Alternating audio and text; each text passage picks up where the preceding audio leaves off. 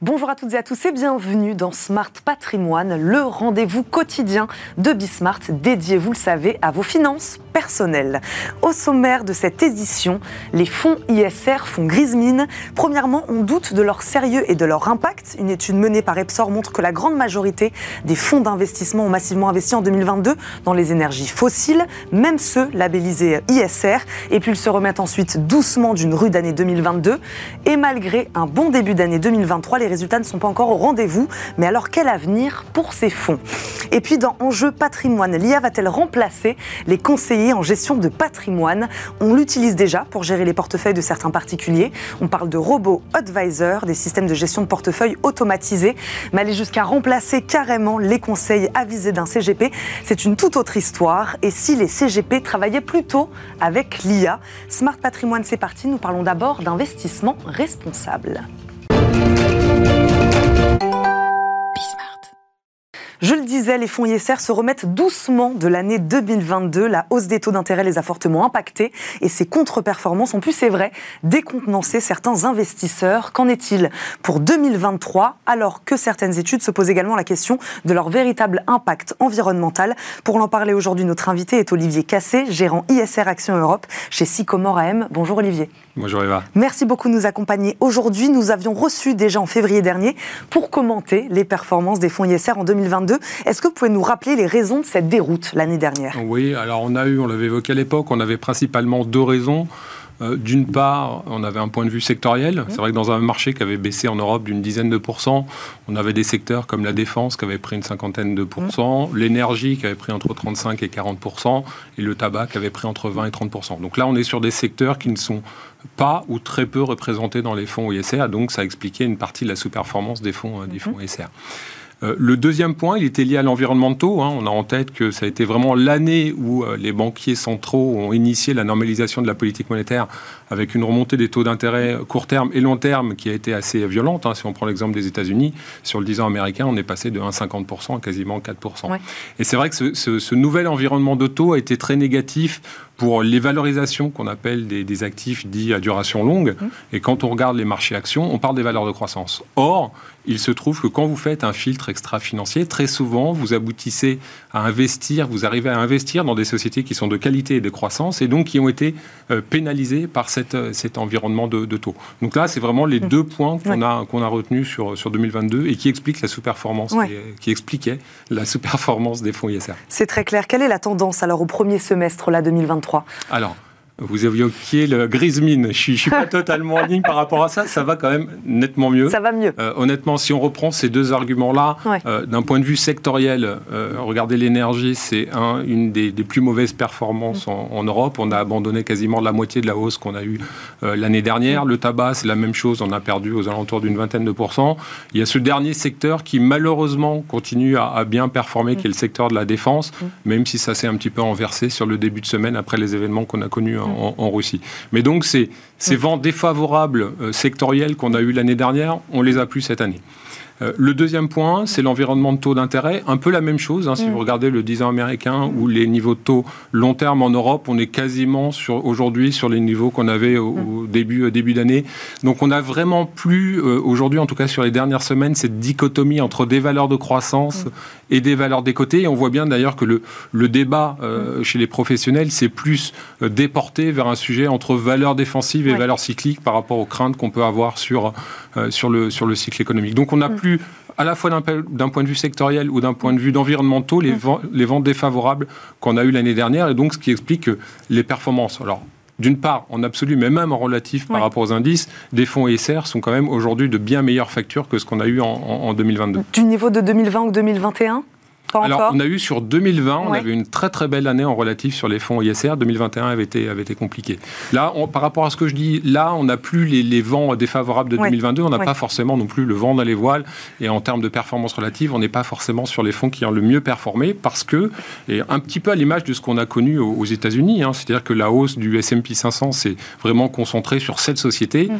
Euh, en Europe ou en France, pour prendre l'exemple du, marché français, on a vraiment une concentration euh, des bonnes performances sur ce qu'on appelle les méga les grandes capitalisations boursières. Mm. En France, notamment, c'est du LVMH, du Hermès à plus 25 ou plus 30%.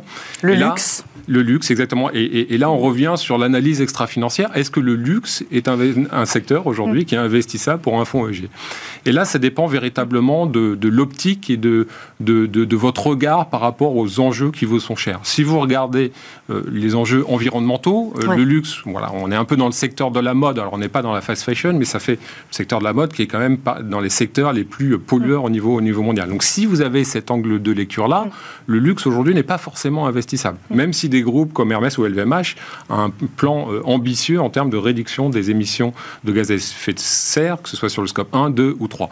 Par contre, si vous prenez un angle plus social, et notamment dans la création d'emplois, hein, qui est un enjeu majeur pour nos, pour nos économies, là, vous avez une lecture qui est totalement différente. Mm. Et, les chiffres que j'aime bien donner, ce sont les chiffres de LVMH, parce qu'on ne mm. les a pas forcément en tête. LVMH, mm. à fin décembre 2022, c'est 200 000 employés.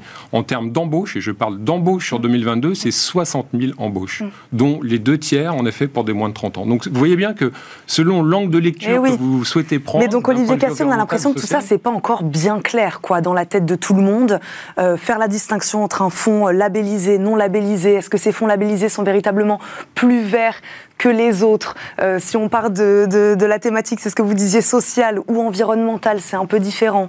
Oui, mais là, une nouvelle fois, on n'échappe pas au, débat de nos sociétés. C'est mm. pareil dans votre alimentation. Est-ce qu'il mm. faut mieux manger du bio? Est-ce qu'il faut être sur du label rouge? Est-ce qu'il faut être sur du local? Vous voyez bien qu'encore une fois, ça dépend les, les, mm. approches. Et nous, ce qu'on retient euh, côté Sycomore, c'est qu'en tout cas, et ça, c'est le côté positif du développement de l'ISR sur les, dernières années, on voit bien que les investisseurs sont, euh, veulent toujours en effet de la performance mais ne sont pas prêts à faire de la performance à, tous les prix. Et donc, on a des enjeux qui sont sur le, dessus de la, pile, qui sont des, des enjeux importants pour nos enfants et nos petits-enfants. Donc, ça va encore une fois dans le bon sens. Tout n'est pas parfait. La gestion ISR ne performe pas bien tous les ans, mais encore une fois, je trouve que ça va plutôt dans, plutôt dans le bon sens. Parce que c'est ce que je disais tout à l'heure. Comment vous vous expliquez que la grande majorité des fonds d'investissement ont massivement investi dans les énergies fossiles en, en 2022, des fonds ISR également alors, ça dépend, ça dépend les fonds ISR, encore une fois. Par mm. exemple, je, pour, pour, vous citer un, fonds que je gère, qui est le fonds mm. Sycomore Sélection Responsable, mm. on a notamment un label euh, ISR en Autriche qui nous interdit euh, d'investir dans l'énergie fossile. Donc, on n'est absolument pas euh, positionné sur ce type de, de secteur-là. Après, on peut avoir très bien une, une politique, et c'est le cas chez Sycomore Asset Management, où on accepte d'aller investir sur ces acteurs du pétrole et du gaz à partir du moment où on a un plan d'investissement crédible et marqué sur le développement des énergies renouvelables. Donc encore une fois, c'est, on ne demande pas de changer totalement au groupe du jour au lendemain, mais c'est vraiment d'accompagner ces entreprises dans la, dans la transition. Et être investisseur responsable, c'est peut-être ça aussi, c'est accepter d'aller investir mm. ponctuellement dans ces énergies-là, dans ces secteurs-là, à partir du moment où on, est, euh, on a la, la conviction que ces entreprises sont en train de faire cette, cette transition. Se prévenir du greenwashing, en fait on Faire attention. encore une fois, là aussi, hein, je pense que ce soit du financier, l'extra-financier, le risque zéro n'existe n'existe jamais. Mm. Mais en effet, on est, en tout cas, chez, chez Sycomore, on met les moyens pour ça. On a des équipes d'analystes extra-financiers mm. qui travaillent là-dessus. On essaye d'être très très proche euh, des entreprises, de dialoguer continuellement avec les entreprises dans lesquelles mm. on investit pour essayer de se rassurer par rapport à ça. Et puis après, la réglementation va faire que eh également euh, ces groupes-là et, les émetteurs euh, cotés vont devoir communiquer de plus en plus sur ces enjeux extra-financiers, ce qui permettra à la communauté des investisseurs d'avoir plus d'informations et donc de mieux, je dirais, qualifier ce qu'est un investissement euh, green ou social et savoir ce qu'on peut faire véritablement dans les fonds ISR. Mais jusqu'à quand, selon vous, ces valeurs dites, euh, je ne sais pas, euh, un peu plus polluantes vont rester performantes? Alors, comme je vous disais tout à l'heure, ça a bien marché en 2022. Eh en 2023, le constat est déjà un petit peu différent. Vous avez un prix du baril qui n'a pas perdu 50%, mm. mais qui a dû perdre 35 à 40% euh, sur, euh, sur le 10-12 derniers, derniers mois. Et donc, vous avez un secteur qui a, qui a, bien baissé. Donc, euh, nous, notre travail, c'est au-delà de cette partie extra-financière, mm. c'est regarder les enjeux aussi financiers de l'entreprise, de mm. faire notre valorisation de l'entreprise. Et c'est vrai que des groupes qui investissent massivement, notamment dans le renouvelable, ce sont des groupes qui peuvent ponctuellement, enfin, parfois de façon même plus que ponctuelle, de façon plus longue, générer un petit peu moins de trésorerie. Et ça, c'est vrai que ça peut être sanctionné par les, marchés financiers. Mais là aussi, c'est encore une fois, je reviens sur ce que j'ai dit, euh, notre rôle d'investisseur responsable d'accompagner les entreprises et d'accepter, notamment quand on investit dans des groupes présents dans le renouvelable, d'accepter qu'on peut d'avoir peut-être 3, 4, 5 ans euh, de, mm. euh, de, de, de, cash, de liquidité brûlée par l'entreprise parce mm. qu'il y a des projets d'investissement qui coûtent très très cher, pas forcément rentables les toutes mm. premières années, mais encore une fois, c'est là où encore une fois, il faut aller sur les 5 à, 5 à 10 prochaines années. Vous parliez du label ISR, ces fonds labellisés ISR. il y a une refonte hein, initiée par le comité en charge. Aujourd'hui, voilà, est-ce que ce label y rend efficacement l'information auprès des investisseurs et qu'est-ce qu'on pourrait faire pour améliorer ça sinon? C'est une très très bonne, une très très bonne question. Ce que je vois euh, et le ressenti que j'ai auprès de mes clients, c'est qu'aujourd'hui on est un peu perdu. Mm. C'est-à-dire que euh, je citais un label autrichien, vous avez un label français, vous mm. avez un label belge, mm. un label allemand, et au final, on, avec des contraintes à chaque fois qui sont différentes. Moi, ce que je souhaiterais, c'est d'avoir une certaine euh, harmonisation entre ces différents labels, qu'on parle en effet, qu'on évoque les mêmes sujets, que les entreprises puissent reporter, discloser en effet les indicateurs clés qu'on peut partager au niveau, au niveau européen, voire au niveau, au niveau global. Tout ça prend du temps. Encore une fois, moi je suis gérant depuis 20 ans j'exagère un petit peu, mais il y a 5-6 ans, on parlait peu de l'ISR et c'était vraiment mm. en train d'arriver. Aujourd'hui, on en parle beaucoup. Donc, mm. euh, comme à chaque fois sur une nouvelle industrie, ça prend du temps. On parle aujourd'hui beaucoup de technologie et d'intelligence artificielle. Ça prend du temps. Il y aura de la réglementation.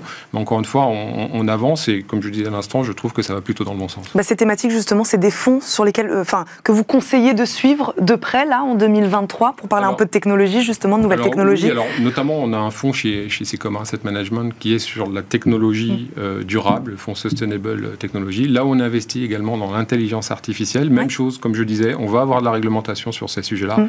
mais on voit bien que regarder l'impact de l'intelligence artificielle, c'est regarder les débouchés potentiels sur ce segment-là, mm. et notamment le domaine aujourd'hui qui connaît déjà et qui, euh, qui, qui s'intéresse à l'intelligence artificielle, c'est la santé. À la fin, pour des, des raisons de, de, productivité, parce qu'on sait bien que le nombre de malades, de patients croît plus vite que le nombre mm. de professionnels de santé. Donc ça, ça répond à des enjeux sociétaux mmh. et même en termes de recherche ou de soins euh, sur le médical, on a vraiment des avancées très très fortes sur l'intelligence artificielle euh, dans la santé. Et en France, on a des entreprises qui bénéficient de ça. System avec une acquisition qu'ils ont faite en 2019 qui est Medidata. Euh, en Allemagne, vous avez un Siemens Healthineers qui est dans l'imagerie médicale et dans la lecture d'un scanner et d'une radio. Vous mettez de l'intelligence artificielle, même chose quand vous allez aux urgences, on voit bien qu'on a des problèmes de, de professionnels de santé. Ça permet d'aller plus loin et plus rapidement dans la lecture de ces radiologies. Donc pour nous, en effet, on peut investir ces sujets d'intelligence artificielle. Ça, c'est des valeurs qui peuvent se retrouver à l'intérieur d'un fonds ISR Exactement, oui. tout à fait. Mmh. Oui, les, deux valeurs que, je mmh. cite sont, sont, à nos yeux éligibles à des fonds, à des fonds ISR. Et pour, euh, en effet, plus globalement l'intelligence artificielle, comme je disais, on a un fonds qui a très très bien marché sur le début de l'année chez, chez Sycomore, euh, qui est positionné sur cette, sur cette thématique-là, et même sur des fonds un petit peu plus euh, généralistes. En effet, on peut aller investir sur le secteur, on ne l'a pas évoqué en, introduction, sur le secteur de la technologie, qui a été quand même un des très bons performeurs euh, depuis le début de l'année, et mm. notamment depuis les publications de, Nvidia aux États-Unis mm. euh, à la fin du, mois de mai. On a eu vraiment une envolée de l'ensemble des valeurs qui se rapprochent de, je dirais de près ou de loin au secteur, au segment de l'intelligence artificielle. Et en Europe, on a des acteurs qui sont positionnés là-dessus, qui vont bénéficier de, de cette, cette tendance-là. Mm. On a en tête notamment ASML aux Pays-Bas, qui est euh, la première pondération des indices euh, comme l'Eurostox, qui a des très très belles perspectives de, croissance de moyen, de moyen long terme. Bon, bah, c'était intéressant de parler de ça avec vous, et puis ça nous fait la bonne transition pour notre prochaine séquence. Merci Olivier Cassé d'avoir répondu à nos questions aujourd'hui. Je rappelle, vous êtes gérant ISR Action Europe chez Sycomore AM. Merci beaucoup de nous avoir accompagnés. Tout de suite, c'est Enjeu patrimoine, et on parle donc d'intelligence artificielle.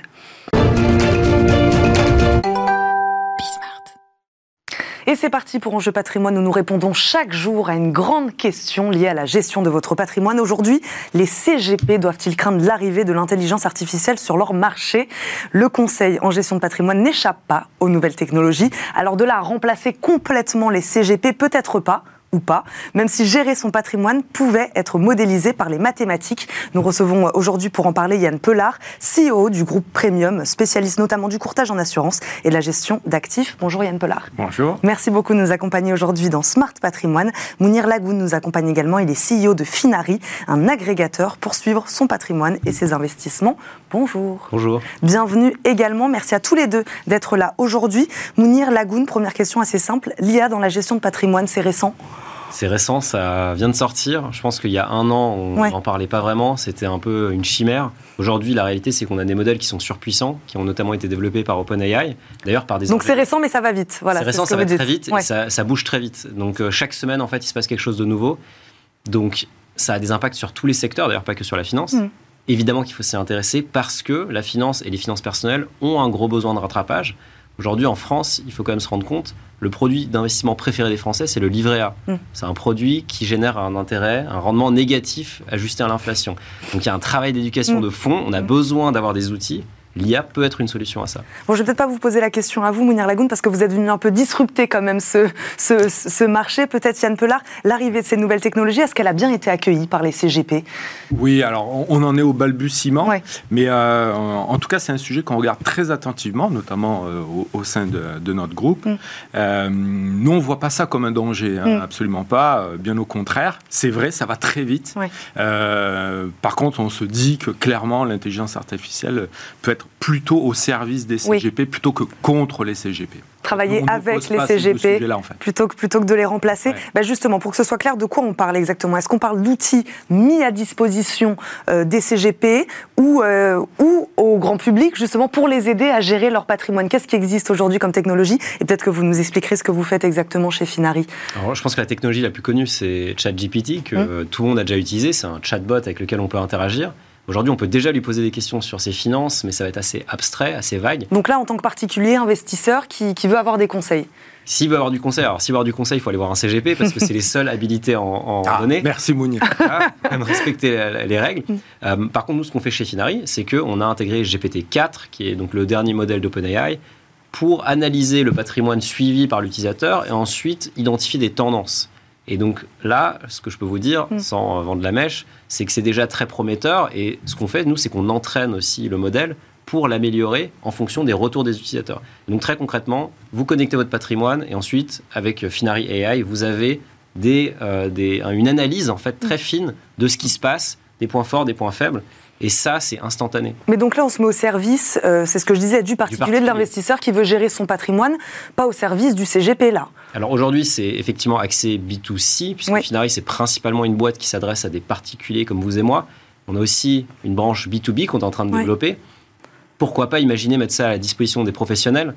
Eux, en fait, ils auront encore ils auront besoin d'autres outils, mais mm. évidemment qu'ils pourront en profiter. Donc, il y, a, il y a un gros besoin. Et je pense qu'il y a d'autant plus un besoin parce que les acteurs en place, notamment les banques, n'ont mm. pas vraiment les capacités à mettre en place ces modèles, en tout cas pas rapidement. Mm. Donc il y a vraiment un avantage en fait pour les petits acteurs entre guillemets à rapidement se positionner pour prendre des parts de marché au gros, notamment aux conseillers bancaires qui représentent quand même encore une part importante du marché. Oui, il y a des besoins peut-être du côté des CGP euh, aussi, je ne sais pas, euh, pour les aider à faire, je ne sais pas, des tâches peut-être peu valorisantes aujourd'hui. Euh. Oui, alors bon, on est déjà rentré à l'ère de la digitalisation il y a déjà pas mal de temps, notamment pour tout ce qui concerne le parcours réglementaire, etc. Donc ça, c'est ça, c'est des sujets qui sont déjà en route et déjà depuis bien longtemps.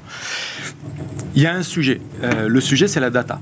Euh, aujourd'hui, les CGP adressent quand même beaucoup de clients, hein, plus de 100 000 euh, au sein du groupe. Mmh. Euh, donc on génère, on a beaucoup de data. La question c'est qu'est-ce qu'on fait de cette data? Et là, je pense que l'intelligence artificielle, en tout cas c'est le sujet qu'on regarde beaucoup. C'est comment l'intelligence artificielle peut nous accompagner dans l'analyse de cette data et, faire de nos conseils peut-être des conseillers. Alors le terme est peut-être un peu trop avant-gardiste, j'en sais rien, mais de conseillers augmentés. Mmh. En quelque sorte, c'est faire de l'analyse prédictive sur les comportements ou les besoins, les attentes de nos clients. Là où je pense en fait que finalement euh, l'intervention d'un conseiller en gestion de patrimoine reste incontournable, c'est la réalité, c'est notre quotidien. Le quotidien, c'est la pédagogie qu'il faut faire. On rentre, il faut pas oublier une chose, c'est qu'on rentre bien souvent dans l'intimité, dans la vie privée des gens. Et une des forces des CGP, d'ailleurs, versus euh, son principal concurrent, le banquier privé, mm.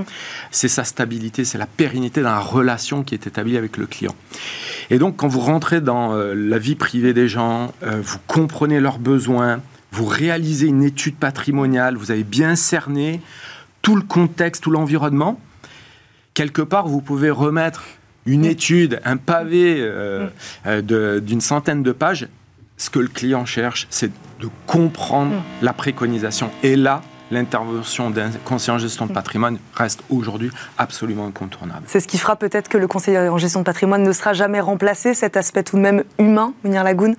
Je pense, en fait, on est quand même sur un changement générationnel. Aujourd'hui, on va avoir le plus grand transfert de richesse de l'histoire, puisqu'il y a les fameux baby-boomers qui vont transmettre une partie de leur argent à notre génération. Aujourd'hui, nous, ce qu'on voit dans les usages sur Finari, c'est que 80%, 85% de nos utilisateurs n'ont pas de conseiller en gestion de patrimoine. Et quand on leur demande mm. pourquoi, il y a de la défiance, il y a aussi, un, il y a aussi des mauvaises expériences. Donc cette génération-là, elle est plutôt autodidacte. Maintenant, ça ne veut pas dire qu'elle ne veut pas changer d'avis, ça ne veut pas dire qu'il n'y a pas de place pour les deux. La réalité, c'est qu'il y a des gens qui ont envie de gérer leur patrimoine, il y en a d'autres qui n'auront pas envie. Pour ceux qui n'auront pas envie, un CGP, c'est la solution parfaite. Pour ceux qui ont envie, par contre, il y a des outils, il y a des apps, mais tout le monde n'a pas besoin d'utiliser une app pour gérer son patrimoine. C'est vraiment un, besoin. Par contre, je pense que la tendance de fond, c'est quand même que de plus en plus de gens veulent aller vers un accès direct à l'information, une gestion et surtout comprendre ce qui se passe dans leur patrimoine. Aujourd'hui, la plupart des gens ne comprennent pas ce qui se passe. Alors, mais peut-être qu'on peut faire la distinction, je ne sais pas, entre se constituer euh, un portefeuille et gérer son portefeuille. C'est-à-dire que là, on en est plutôt sur. Euh, enfin, si, je me suis un peu renseignée sur Finari, c'est faire l'inventaire de son patrimoine, c'est ça, et euh, suivre la performance de ses investissements. On n'en est pas encore à une intelligence artificielle qui nous constitue notre portefeuille, on est d'accord On n'en est pas encore là, mais c'est deux mois qu'on travaille dessus, donc laissez-nous un peu de temps. Ouais. ce qu'il faut bien comprendre, c'est qu'on ne peut pas améliorer ce qu'on ne suit pas. Donc le suivi de patrimoine, d'ailleurs tous les CGP, les banquiers, etc. Mm. proposent un suivi du patrimoine. Mm. C'est le BABA. D'ailleurs quand on fait un rapport, euh, l'étude patrimoniale, la première chose qu'on fait, c'est s'il vous plaît envoyez-moi tous mm. vos relevés bancaires, vos positions, euh, votre bien immobilier, l'échéancier, etc. Donc nous ce qu'on fait déjà, c'est qu'on a adressé ça en l'automatisant, ce qui est une tâche euh, extrêmement ingrate, croyez-moi, parce qu'il y a énormément de sources de données, c'est très compliqué, c'est très fragmenté les systèmes euh, informatiques de nos amis les banquiers ne sont pas géniaux, donc il y a beaucoup de travail à faire. Maintenant, une fois qu'on a tout ça, ça fait deux ans et demi qu'on le fait quand même, donc on commence à être pas mal. Mm. Une fois qu'on a tout ça, c'est là où on peut commencer en fait à utiliser la data. On a 200 000 utilisateurs, on agrège 45 milliards d'euros pour eux. Donc imaginez tous les toutes les, tendances qu'on peut observer. Mm. En ce moment, on voit par exemple une tendance très forte qui sont évidemment les taux qui explosent, on voit les prix qui baissent, on voit aussi le nombre de transactions qui baissent. Mm. On n'a pas besoin d'aller voir la base de données des notaires ou de regarder l'étude Sentiri 21, on le voit sur Finari parce qu'on voit tout simplement qu'il y a beaucoup moins d'achats. Mm. Les gens ajoutent bien, moins de biens immobiliers. On voit aussi que les dépenses baissent, les gens sont plus prudents. On voit aussi que les investissements dans certaines classes d'actifs baissent ou au contraire augmentent, comme la crypto qui commence à être, qui est de plus en plus intéressante pour les, pour les investisseurs, alors qu'au contraire, tout ce qui est plutôt marché action, a plutôt euh, moins le vent en poupe parce que les, marchés sont déjà très hauts. Donc on a toute cette data. Maintenant, l'idée, ça va être effectivement d'injecter de l'IA là-dedans mm. pour rendre des services à l'utilisateur. Mm. Et c'est là où la valeur va être énorme parce que ce qui est important de comprendre, c'est qu'aujourd'hui, pour avoir vraiment une gestion sur mesure, il faut quand même être un client relativement fortuné pour pouvoir aller en banque privée, du moins. La banque mm. privée, c'est là où on va pouvoir avoir un accompagnement hyper spécifique.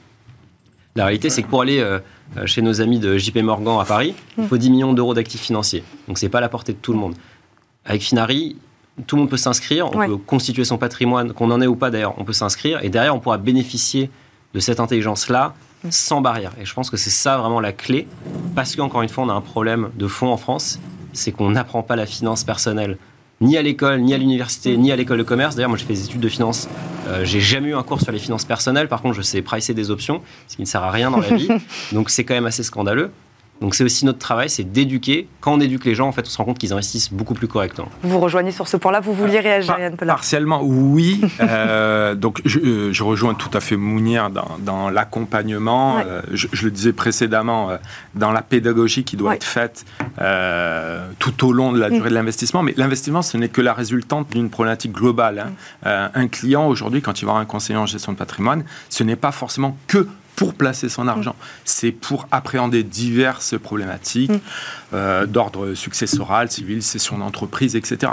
Et, souvent, l'investissement financier n'est que la résultante d'une étude préalable. Bon, si on raisonne investissement financier, mm. bon, il y a une pas, pas taquiner Mounir, mais bon, il y a une première expérience avec les robots advisors. On ne peut pas dire que c'est une franche réussite. Hmm. Bon, pourquoi? Parce que là, finalement, à la fin, la performance n'était pas au rendez-vous. on a fait des tests, c'est ça, c'est ce que vous voulez dire? Les tests ont été faits, pas bah, Les robots advisors, euh, c'est sorti il y a déjà quelques hmm. années. Euh, on ne peut pas dire qu'il y a eu un hmm. flot de collecte euh, extraordinaire. On ne peut pas qualifier ça d'une franche réussite. Pour autant, aujourd'hui, euh, on, pourrait, et là où j'ai du mal encore à percevoir, c'est le quotidien, c'est ce qui me ramène à la réalité. Demain, quand, euh, quand on fait un profil client, mm. un profil de risque client, ben effectivement, euh, face à un robot, à un parcours, un client va vous, vous répondra qu'il est toujours prêt à accepter un minimum de mm. risque en mm. contrepartie d'une performance un peu meilleure. Oui, ça c'est la théorie. Par contre, la pratique, quand le client commence à perdre de mm. l'argent, en général, bizarrement, il n'a pas exactement la même attitude. Donc là, ça, c'est la finesse. Mm. Et c'est la relation, et c'est l'empathie, c'est la relation qui se crée mm. dans la durée. Et ça, aujourd'hui, je ne sais pas encore comment l'intelligence artificielle va pouvoir dépasser tout ça. Mm. Donc la relation humaine euh, reste centrale. C'est pour ça que moi, j'oppose absolument pas euh, les deux sujets. Mm. Et, je, rejoins tout à fait Mounir. Il y a une, partie de la clientèle qui cherche euh, à être totalement autonome. Mm. Il y a des gens qui veulent placer leur argent à partir de leur, leur canapé, dans leur salon, et qui n'ont pas envie de faire appel à qui que ce soit mais c'est une partie de la clientèle, c'est pas tous les clients, c'est pas tous les profils d'épargnants. Et euh, fort heureusement, bah, pour tous les autres, euh, il reste les conseillers en gestion de patrimoine qui seront meilleurs encore demain grâce à l'appui de l'intelligence artificielle. Bon, le temps file, l'IA soulève évidemment de nombreux problèmes éthiques. L'encadrement légal autour du conseil patrimonial, il est clair, il est là. Euh, aujourd'hui, qu'en est-il pour les outils justement d'IA dédiés à cette, à cette thématique? Je ne sais pas quelle, à quelle transparence sont soumis les algorithmes Enfin, est-ce que voilà, est-ce qu'il y a une réglementation claire aujourd'hui? Est-ce que c'est pas encore le cas? Dites-nous. Il n'y a pas de réglementation et je pense que c'est quand même un sujet qui est tellement nouveau que je suis pas sûr que mettre de la réglementation maintenant, ça soit la bonne idée. Je pense qu'il faut déjà plutôt encourager l'innovation. Le sujet pour nous, les Français, et mm. nous, l'Europe, c'est plutôt que ça se passe ici qu'aux États-Unis ou en Chine. Donc quand, on, quand je vois que des pays veulent interdire l'IA, c'est comme si on disait je veux interdire la blockchain. En fait, c'est juste pas possible. Concrètement, n'importe qui avec un ordinateur mm. peut faire tourner une IA. Donc il faut qu'on encourage ça. Mais il y a un enjeu réglementaire. Demain, une intelligence artificielle me dit d'investir dans le Bitcoin. Moi, je ne peux pas me retourner contre elle. Qu'est-ce que je fais? Bien sûr, donc d'où l'encadrement. Mais aujourd'hui, il n'y a pas de solution qui propose ça de toute façon. Hmm. Maintenant, ce qui est, ce qui est vrai, c'est qu'on a tout intérêt à ce que ça se passe ici en France pour qu'on puisse derrière en profiter. Hmm. Les champions de demain, ce seront des boîtes d'IA, en tout cas des boîtes qui auront de l'IA. Et d'ailleurs, il y en a déjà un peu partout, c'est juste qu'on ne s'en était pas rendu compte mais dans les, quand vous utilisez des logiciels d'édition photo, quand vous conduisez votre voiture, il y a déjà de l'IA en fait. C'est juste que c'est pas aussi impressionnant quand, on parle à ChatGPT. Mm. Mais donc la réglementation, elle va se faire au fil de l'eau. Mm. Le risque pour l'Europe, c'est quand même euh, la volonté de tout réglementer. La réglementation, trop tôt, ça casse l'innovation D'autres pays ne la mettront pas, donc il y a quand même un, danger aujourd'hui à, trop vouloir resserrer les vis trop vite, alors que c'est naissant et qu'on est encore en train de découvrir les tenants aboutissants de la technologie. Moi, il, nous reste 10 secondes, Yann Pelard. J'aimerais utiliser l'IA aujourd'hui dans son cabinet de gestion patrimoine. C'est un avantage concurrentiel. Ça aussi, c'est intéressant de se poser cette question-là. Se dire c'est un avantage vis-à-vis d'un autre cabinet.